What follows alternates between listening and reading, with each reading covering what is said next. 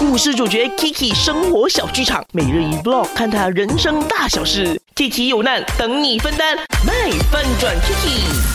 我是职场新人生活小白 Kiki。哎，Kiki，今天晚上我们叫外送哦，很懒惰煮哦。啊，可是我看外面快要下雨了，这不好吧？哎呦，我跟你讲，他们看到下雨的时候哦，就会找地方那边停了，他就等到雨停了或者雨小一点，他们才送餐的。对啦，而且如果下雨我们就不叫外送的话，我们不是没有钱赚？真的，大不了哦，等他送到的时候，我就给他 tips，他可以赚外卖嘞。可是明明就要下大雨了，还要他送餐，那不是很危险吗？Kiki，你要了吗？我我还是不要了。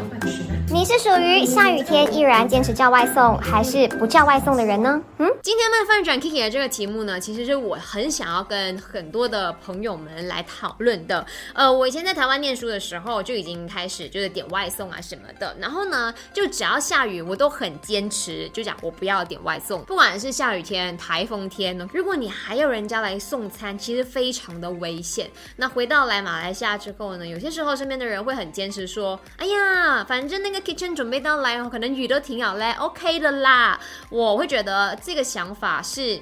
很不被鼓励的，在我的 IG 那边呢，我真的是感受到满满的爱，尤其是这一位，他叫崔令的，他说呢，如果下雨就不了，危险呐、免得发生意外。那如果是小雨的话呢，食物送到了之后，我就会叫呢送餐员进来我的屋内付钱给他，并且会给他 tips 的，因为呢也知道说他真的是辛苦了。如果他下大雨的话，那我们就最好不要叫餐了。那如果说你叫了，他才咕 突然间下起雨的话，我觉得说。说，嗯，当那个人他一 text 你跟你讲，哎，sorry，可能会有有点 delay，我觉得这个是一定要很体谅的。然后呢，他送到来给你的时候呢，一定要好好的感谢他，因为他也是希望说你可以吃到热腾腾的食物。但是你知道天气弄人嘛，对不对？他就真的是下雨了，他也没有办法呢，可以以最快的速度把那个餐送到你的面前，所以。